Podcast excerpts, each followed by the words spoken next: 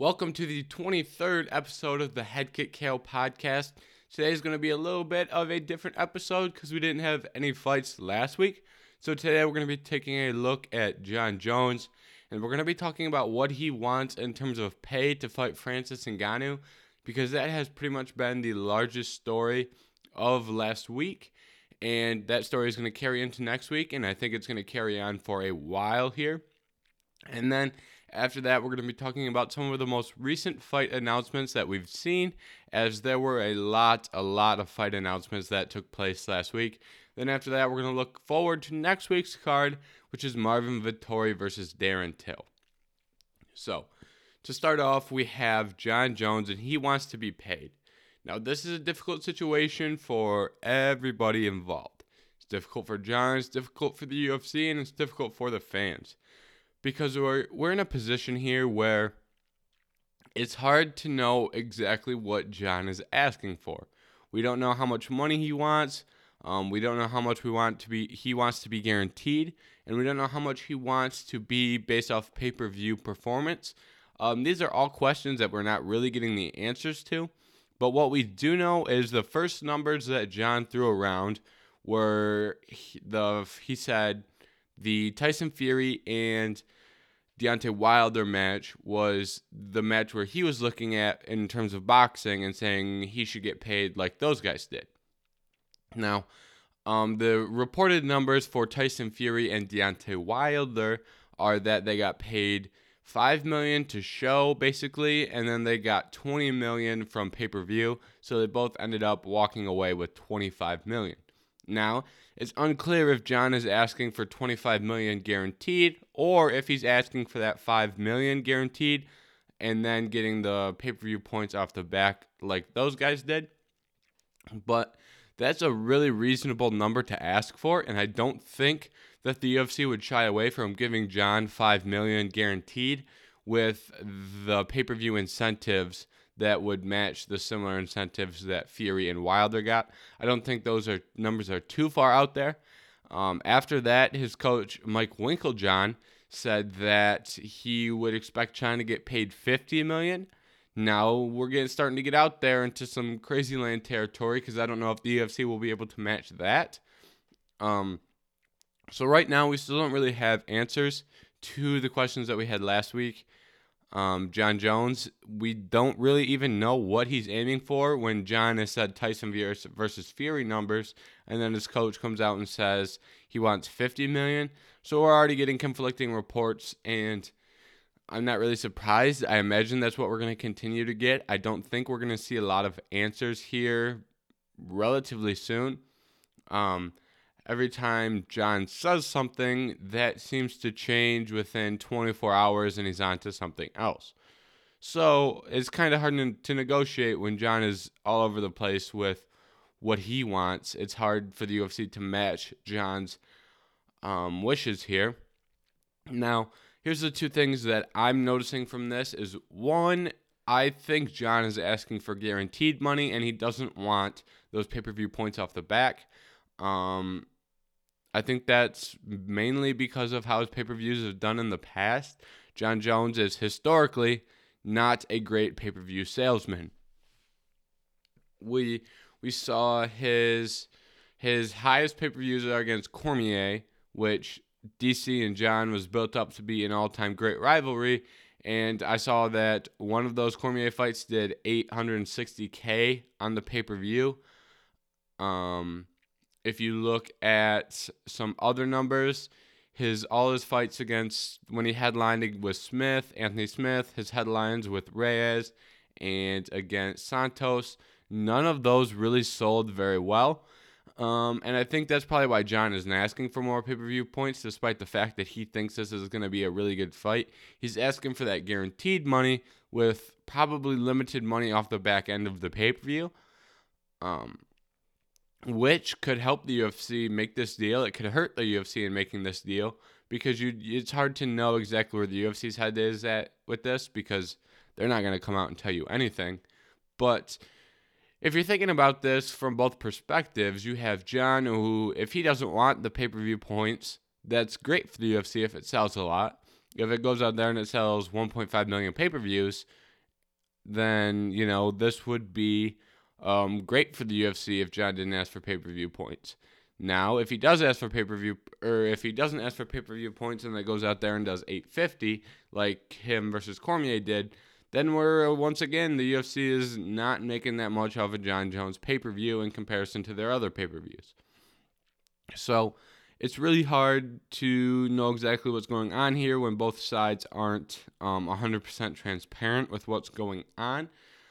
Um, the other thing I will say here is I'm surprised that Jon Jones has not made an effort to unionize, considering Jon Jones is one of the, the one of the leads on fighter pay. I would expect John to be more vocal about unionizing, but John has not at all. So that means it pretty much just looks like John is looking out for himself and he's not really interested in unionizing with other fighters, which I think if you truly want to do something about fighter pay, unionizing would be the number one way to do that. If you look at other sports, the the Players Association of every every league has done significant things and they hold a significant amount of say in the doings of these other major league sports. And the UFC doesn't have that association, so there isn't really anyone taking the side of the fighters. And I think a union could um a union could really give the fighters an upper hand in negotiations and can help them in negotiations and make sure that they are represented in things like the Reebok deal and things like the Venum deal, which we will talk about later things like the ESPN deal. Make sure that the fighters have more say in those types of things. And that is just something that John, from what we've seen, John is very vocal about these types of things. So the things we've seen on Twitter from John, it looks like he hasn't made an effort to unionize, which I think would be interesting if he did. And I think that would help his case in the eye of the fans. A lot of the fans are calling John greedy and whatever side that you stand on that, whether you find John to be greedy or not greedy for asking for more money, um, I think you could get some of those more of those descending fans on board that think he's being greedy. If you unionize, that pretty much takes greed out of it because you're helping others rather than just John helping himself. So I think he could get more pull from the fans because he's not a very liked guy across the fan base. But I think he could gain some fans if he decides he wants to be the leader on this uh, fighters union because frankly this fighters union hasn't really gone anywhere because we haven't seen any big name fighters take a stand for the union. Um, all the big names that we've seen have has been from guys who are retired. We haven't seen any active fighters do it. And i think Jon jones would be someone who gets a lot of mainstream press so that could help the ufc if someone like John decided to take a stand on that unionization issue. But um, moving on from unionization, I think that was just a quick little thing I wanted to add in there. The the main problem we're gonna have with John in this fight is that the UFC probably isn't gonna be over eager to give John this Francis and Ngannou fight with all the stakes that it has. If John is able to go out there and beat Francis, he then has the heavyweight belt. And if Jon Jones has a heavyweight belt, that raises a lot of problems for the company. Because if John is sitting out here negotiating this hard to, for this Francis fight, imagine what he's going to do once he has the heavyweight belt. He's the the company would be putting John in a position of having so much more leverage if he were able to get that heavyweight belt. It's a lot harder to negotiate from where John is now because if he walks away, it doesn't really take that much away from the UFC. It obviously takes some things away, but it's not as bad as if John were to win that heavyweight belt and then ask for more money and then him not get that money and then walk away. And then we'd think that the best heavyweight fighter is not the heavyweight champion. And that could be very damaging for the UFC. And marketing those heavyweight title fights further would be more difficult. So I would be interested to see if the UFC gives John this fight just for that sole reason. Obviously, if Francis wins, those concerns go away. But um, we're in a position now where John would have so much more leverage and so much more power over the UFC if he gets that belt, and he would be able to negotiate for even higher numbers than what he's asking for now. So um, that could pl- come into play here. that could be a major factor in getting Derrick Lewis this fight instead of Jon Jones because the UFC may not want to risk giving John all that leverage and having him having him have a lot of power in future negotiations. So those are just some things to think about in this Jon Jones situation. It's a very tricky situation because like I said, you we're not going to hear details from either side. We're going to hear some details from John, but it's always hard to piece piece together a story from just things you're hearing from Jon Jones as he doesn't give you the most detail and he always doesn't usually do it with the most honesty. So another thing on fighter pay here is we have the Venum deal coming into effect this Saturday. It will be the first deal under the Venum deal as the Reebok deal has expired. So this is interesting because we've seen a lot I've seen a lot of pushback on the Venum deal already from social media and we haven't seen what the fight kits or anything are going to look like. Just from the fighter pay perspective, we have seen slight increases in the the way the the sponsorship structure works is champions get a certain amount of money um and then the contenders get a certain amount and then experience so fighters with one through like six fights get the same amount of money, and then like six through nine or something like that. Um, so you pretty much get money based off if you're a title title holder, title contender, if you and how many fights you have in the UFC. That pretty much determines how much you make off the Reebok or now Venum deal.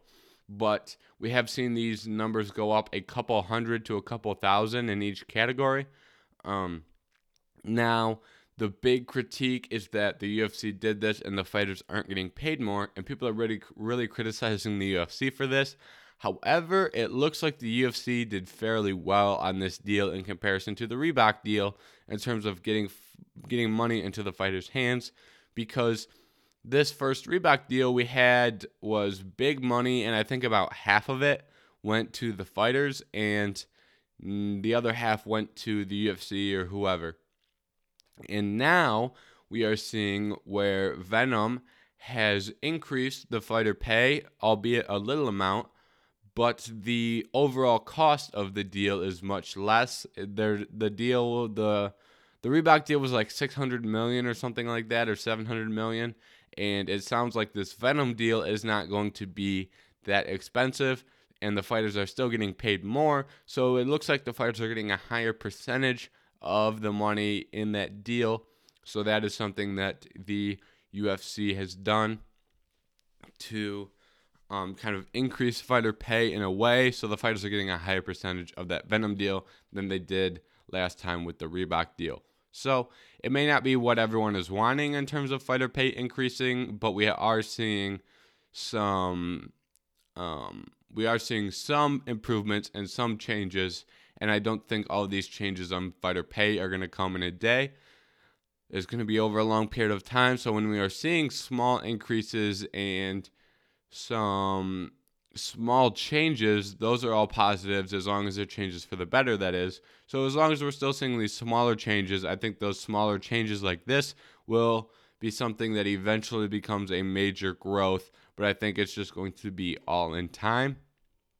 So that's just something to look out for. So I think this Venum deal is a good sign over, or it's a good sign to the start of some changes here financially for the fighters. And then moving on, we have seen the um, Endeavor has bought out the rest of the UFC.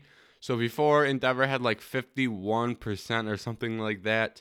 Um, I'm sorry, I'm not 100% for sure here with all these financial details, but I'm in the I'm in the ball range here.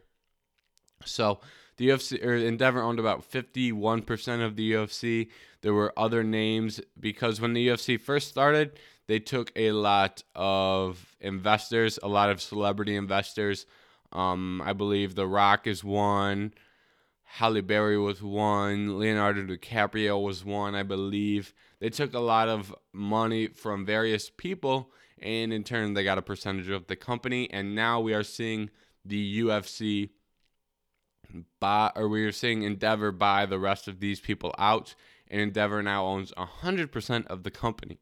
So that is another good sign in terms of fighter pay because for one, you have 50 you had so you had about 50% of the revenue that you were making wasn't going to, back to the company, rather it was just going out to big name people in Hollywood. Now that money is going to be staying in home at the UFC.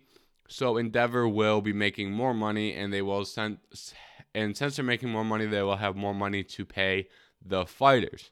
So that should be a positive, I believe, in terms of fighter pay, as obviously they're to have to start. They obviously paid out a big a sum of money to buy out all of those investors. And it looks like since they did that, they're going to be in a little bit of debt or they're going to have to make up some of that money, obviously, through the UFC.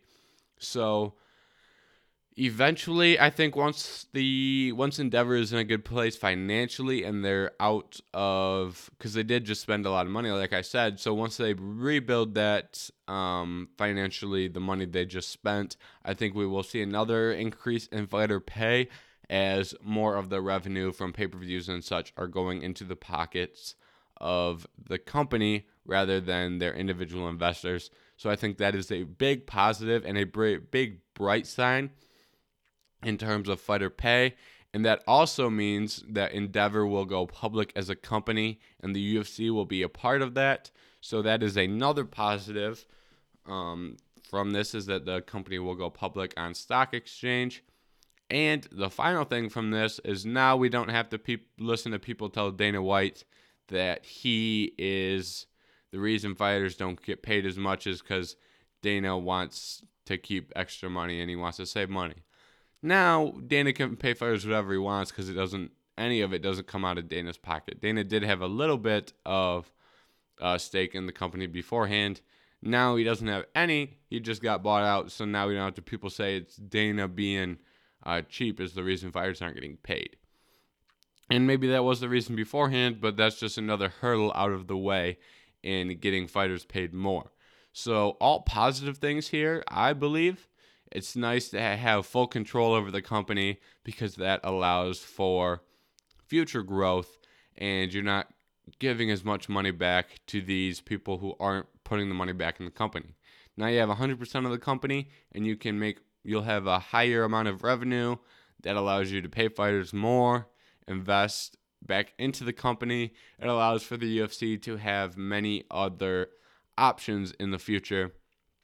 When that will come, it's really hard to say because the numbers that um, they had to buy out all of these figures for, um, we don't know. We they could have spent ten billion dollars paying out the rest of these private investors when it, it also could have been one billion. So it's really hard to say as to when they will get past that financial hurdle, but once they get past that hurdle of how much they just paid everyone, then the company should be in a pretty good spot for overall growth in the future. So that is all I wanted to touch on in terms of fighter pay. I know fighter pay and find the financials of the company aren't exactly the most fun thing to sit here and talk about, and they're probably not the most fun thing to listen to. Um, and that is not really my expertise anyway. Is not really fighter pay and the financial side rather than the X's and O's, a little bit of the fight and uh, the marketing side of matching up who with who. And um, I have a little bit of knowledge about how the company works. So, not exactly the most my strong suit, but um, we touched on that a little bit. So, there's a little bit of information there. Now, we had a whole host of fight announcements announced from last week. First off, we'll start. I've got them all listed here, but we will start. We'll go in um, terms of what's happening uh, next. So we'll go in a in an order by date here. First off, we have Vettori versus Kevin Holland. Kevin Holland stepped in for Darren Till. That fight card is going to be a week from today. So that will take place on this Saturday. And Kevin Holland steps in here on short notice as Darren Till breaks his collarbone. This is a lot of people were upset that the UFC made this fight. I think this it's really the only fight the UFC could make here. If you look at the rankings, there was nobody to fight Marvin Vettori other than Kevin Holland. The UFC was just in a really tough spot, so they ended up going with Kevin Holland. Kevin Holland accepted it after about an hour it came into play, and the UFC looked for about three days, it looks like, before they made that official. So they didn't even jump on this Kevin Holland opportunity right off the bat. Yeah, if you look at the middleweight rankings, you have Marvin Vettori was six. So when you're looking for guys to fight, number one, Robert Whitaker, he's booked. He's fighting Kelvin Gastelum the Saturday after. Then you have Paulo Costa at two, who had just pulled out of a fight due to injury, so he is out. Cannonier broke his ulna, so he is probably still recovering from that. Derek Brunson just fought, and I don't think he's one who turns around that quick. Just based off how much weight he cuts, he's a pretty big middleweight, so I don't think he has the ability to turn around that fast. Then you have Darren Till, obviously breaks his collarbone, he's out. Then you have Vettori at six, Jack Hermansson at seven. Hermansson is currently booked against Edmen Shahbazyan. Then you have Kelvin Gastelum, who's booked against Robert Whitaker. Then you have Uriah Hall, who's booked against Chris Weidman. And then you have Kevin Holland at 10. And you can't go any further past 10 because Vettori's 6. And if you go further than 10, you have Weidman, who, like we said, was booked against Hall. You have Shahbazyan, who, like we said, was booked against Hermansson.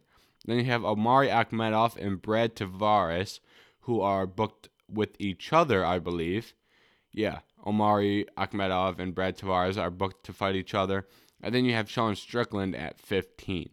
So the UFC's hands were really tied here. Kevin Holland was the only option, in all honesty. They really had to go with Kevin Holland. And that's just the way that that's just the way that played out. And there really wasn't anything the UFC could do about that. So I mean that's kind of tough for the UFC, but Kevin Holland is an entertaining fighter fighter and this card will be on ABC, so they did need an entertaining fighter to headline. Um, this one doesn't look like it's going to go too bright for Kevin Holland. Marvin Vettori is another strong wrestler and a strong grappler, and he could use some of that grappling ability to control this fight. So this is going to be an interesting matchup coming up next week. We'll talk a tad bit more about that later when I get into next week's preview. But Moving on for fight announcements. This isn't a fight. Well, it's a little bit of a fight announcement. We have Alexander Volkanovski versus Brian Ortega. Their last fight got canceled because of COVID, but they are going to be the coaches for the return of the Ultimate Fighter. And then after that films, that's going to start filming sometime in this month, sometime in April. Once that is done filming, we are going to get um, Marvin we are, excuse me, we are going to get Alexander Volkanovski versus Brian Ortega, and we're going to get that fight. So that's a little bit of a fight news, a little bit of tough news, but we will see that Ortega Volkanovski fight in the summer, and they're going to do the coaches for tough first. Now, this was kind of tough because this wasn't exactly anyone's first choice, I don't think, for the Ultimate Fighter return. A lot of people wanted it to be Usman Masvidal, Masvidal Covington, Covington Masvidal. You know, I just said the same thing, but the opposite direction. Um, Covington or Masvidal, and then or Usman Colby. So those are the three big ones that people wanted to see, and it just doesn't look like they could get any. Well, they got the Usman and Masvidal fight but they can't do tough coaches on that because those two are fighting super soon. That's the next pay per view. So they'll probably be fighting while the season of tough airs. So I doubt that that made sense for them from a timeline stand. You can't have them fight before um, the season airs because that wouldn't make much sense. Yeah, that is April 24th. So, yeah, they're going to probably start filming mid April, maybe late April. So, you can't have those two guys fight and then coach. That'd be an awful idea. So it just didn't really work out, and they needed coaches, and they ended up going with Volk and Ortega. I think this won't be terrible. I think you're going to see a lot of good technical coaching. Ortega and Volkanovski are two really good dudes. So I think this is going to be a cool season, but it's not going to be something like uh, Conor versus Faber where we got a lot of trash talk. It's not going to be one of those seasons. It should be entertaining. Hopefully, it's fun. Hopefully, it does well enough to where we can get another season and uh, then we can get some of these trash talkers or an exciting season with some interesting characters. Not saying Volk and Ortega aren't, but uh, there's a lot better stories you could do than Volk versus Ortega. I think Max versus Volk would be a really good season uh, just because Max is so entertaining.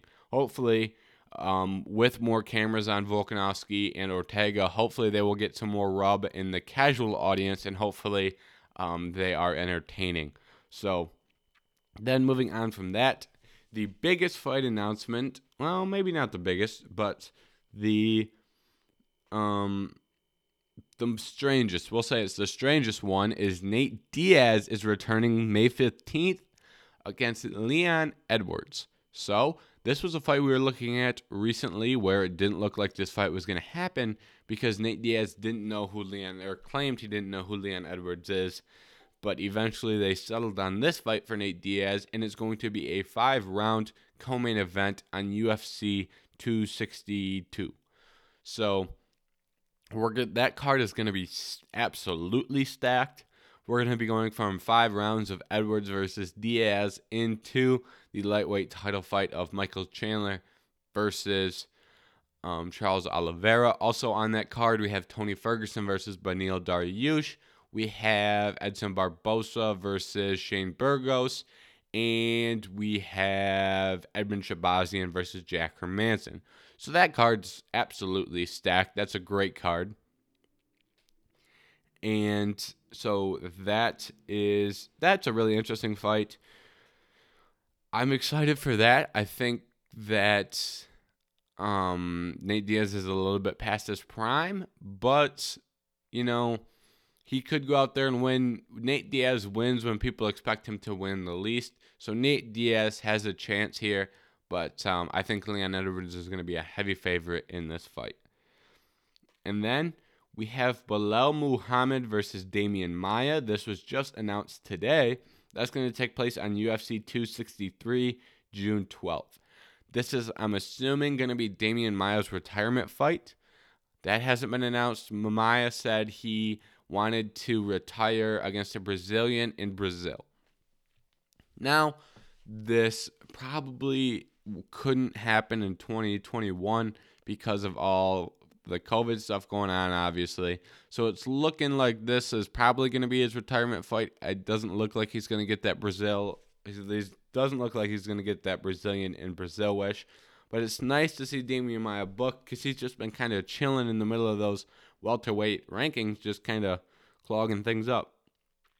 So, um, another interesting note here is I'm looking at these welterweight rankings, and Tyron Woodley is still in the rankings. That's an interesting thing to look at. I'm surprised he's not out of the rankings, as I don't think the UFC is going to resign him. But the fact that he's still in those rankings, um, don't count T Wood out yet, I guess.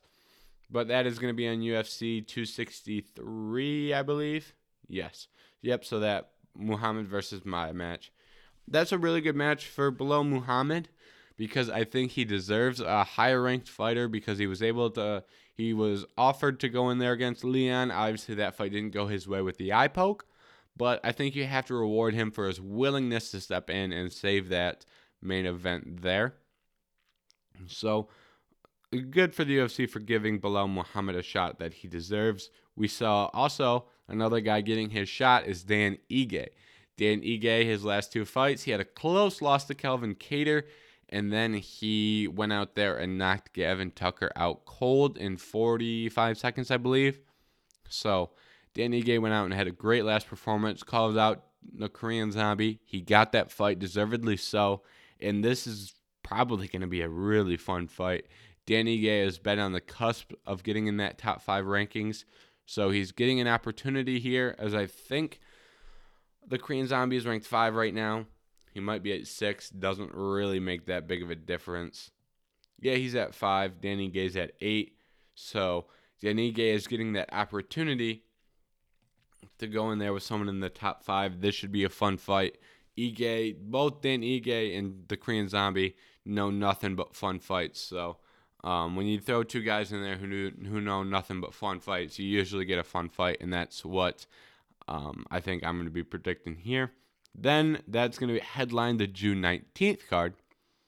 Then on June 26th, we will have Ciryl Gane versus Volkov. So that is going to be a very technical fight. That's going to be headlining. I think that's going to, most people are already chalking this up to be a boring technical fight.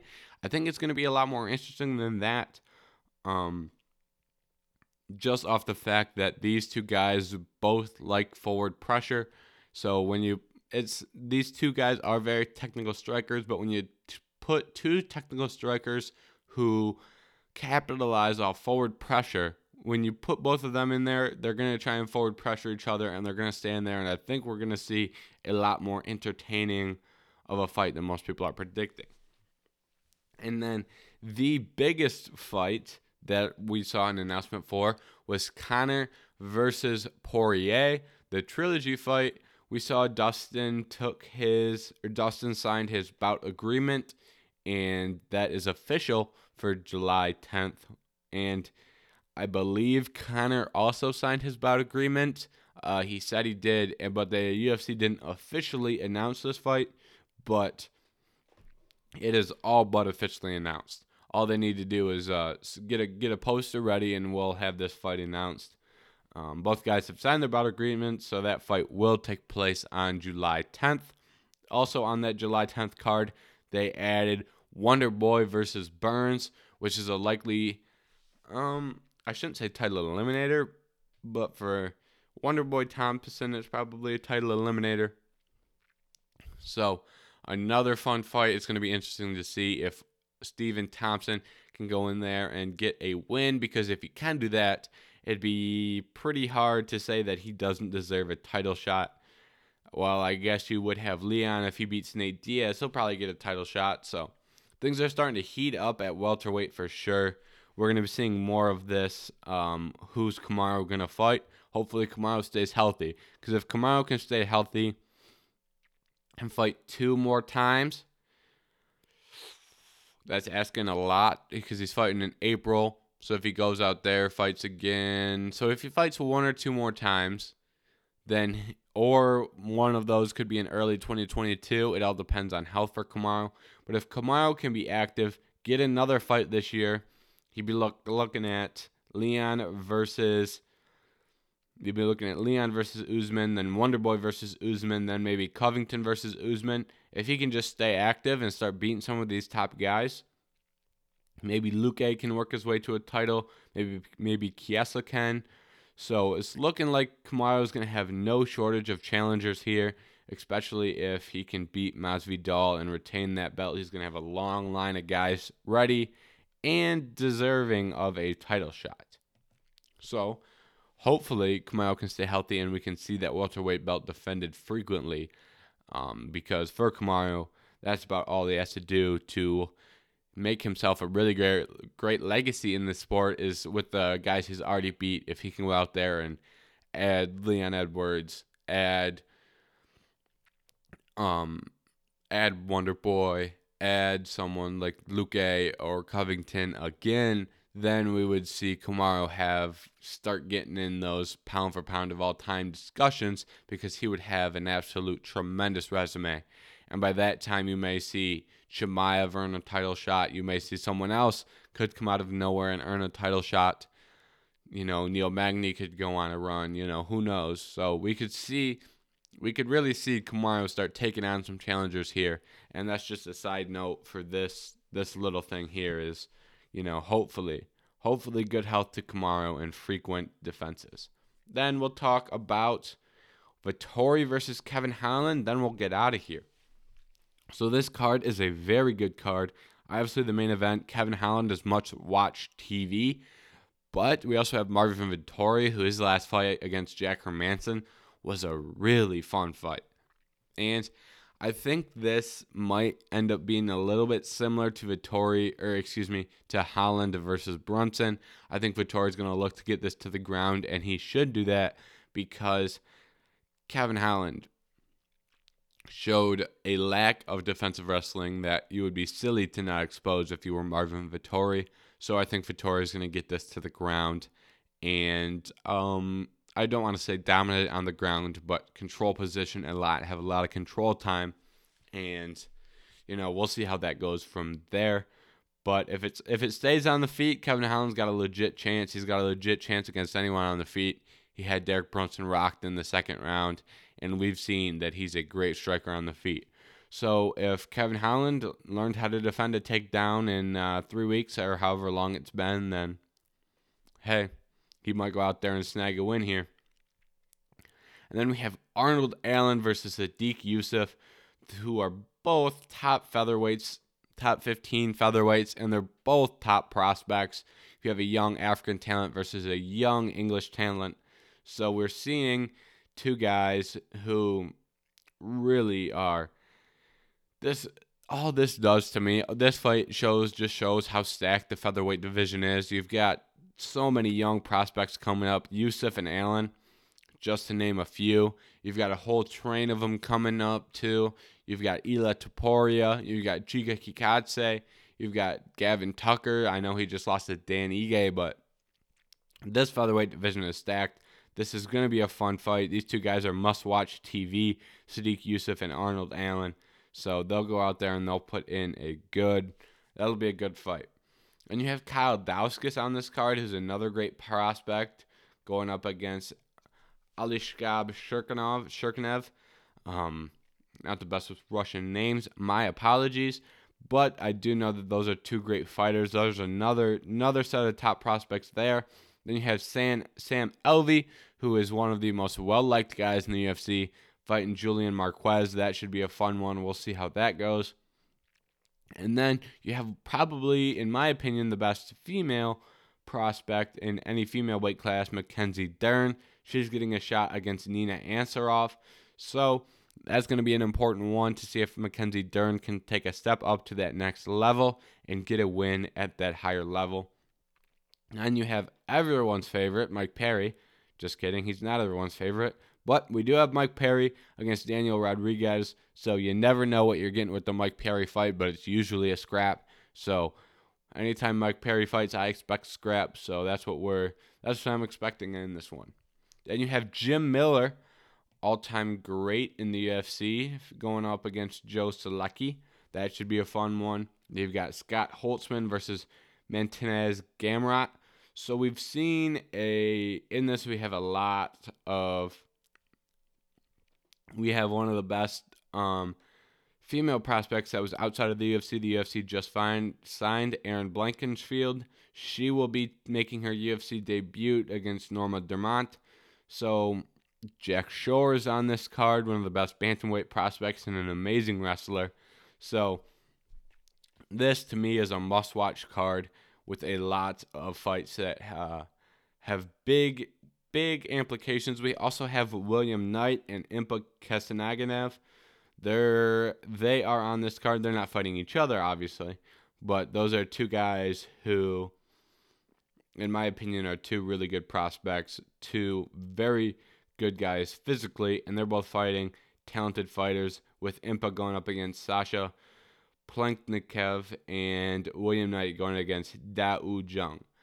So there those are two good prospects in the UFC who are going up against other talented fighters. So, um, and those are the first two fights of the night. So, I think this is uh, probably close to every fight on here is an interesting fight in one way or another. So, you got to make sure you watch this card. You got to watch the whole card. Um, that's that's my early. That's what I'm saying for this card is that a week from today we're going to be talking about how good this card was from top to bottom it wasn't just top heavy with a good main event. So that should be fun. And we'll be back next week talking about Kevin Holland versus Marvin Vettori and all the other fights on the card. We'll look at some of the news from outside of the UFC, or excuse me, from inside of the UFC, and we will discuss that. And we will look forward to what card we have after this? We've got Robert Whitaker versus Kelvin Gastelum. So, yep, we're gonna have two good weeks back to back here. Um, that's that card is also really good. So, don't forget to come back next week when we discuss, um, when we discuss all the action from this Vettori versus Holland card and the other news in the UFC. So, thank you for watching the 23rd episode of the Head Kick KO podcast.